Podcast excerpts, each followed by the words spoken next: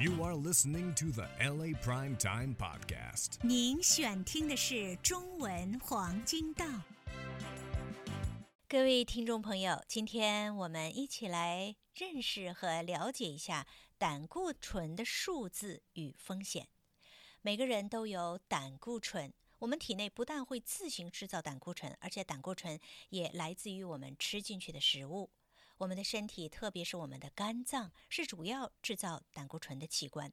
如果饮食来源偏重于动物制品，像肉类啊、家禽、奶制品，那么肝脏就会产生更多的胆固醇。胆固醇最常见的两种类型是 HDL 和 LDL。HDL 呢，就是一般我们说的好的胆固醇；LDL 呢，就是坏胆固醇。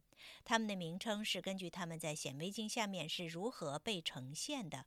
像是 HDL 高密度的脂蛋白就表现为厚与密，而 LDL 低密度的脂蛋白则出现了较薄和较不密集。在研究这些蛋白质的时候，人们发现高密度。脂蛋白能够在动脉中帮助移走胆固醇，而 LDL 低密度的脂蛋白是堵塞在动脉的主要来源。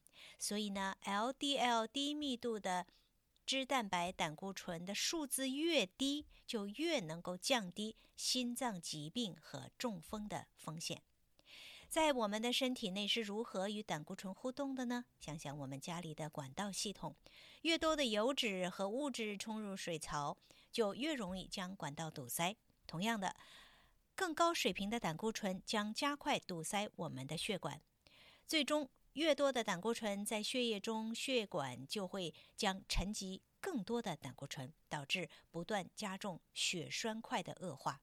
如果血栓块流进了大脑动脉，可能就引起中风；如果血栓块流进了心脏动脉，可能就引起心脏病的发作。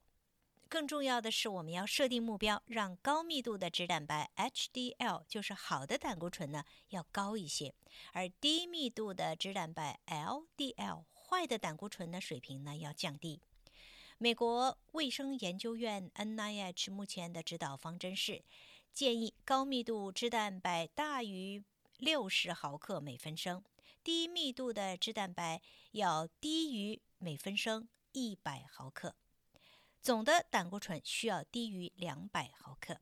如果您的胆固醇过高，您可能不会觉得有任何症状，或者是您的血管越来越堵塞，也可能不会有任何的气象显示。这就是为什么定期到诊所做胆固醇的检查很重要。选择健康的饮食和增加锻炼是提高好的胆固醇的重要步骤。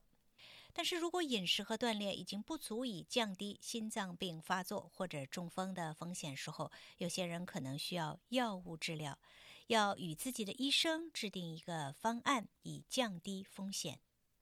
欢迎您的收听，祝您健康平安快乐。谢谢您选听中文黄金档。祝您有美好的一天。Tune in next time for another episode of the LA Prime Time Podcast. Thank you for listening.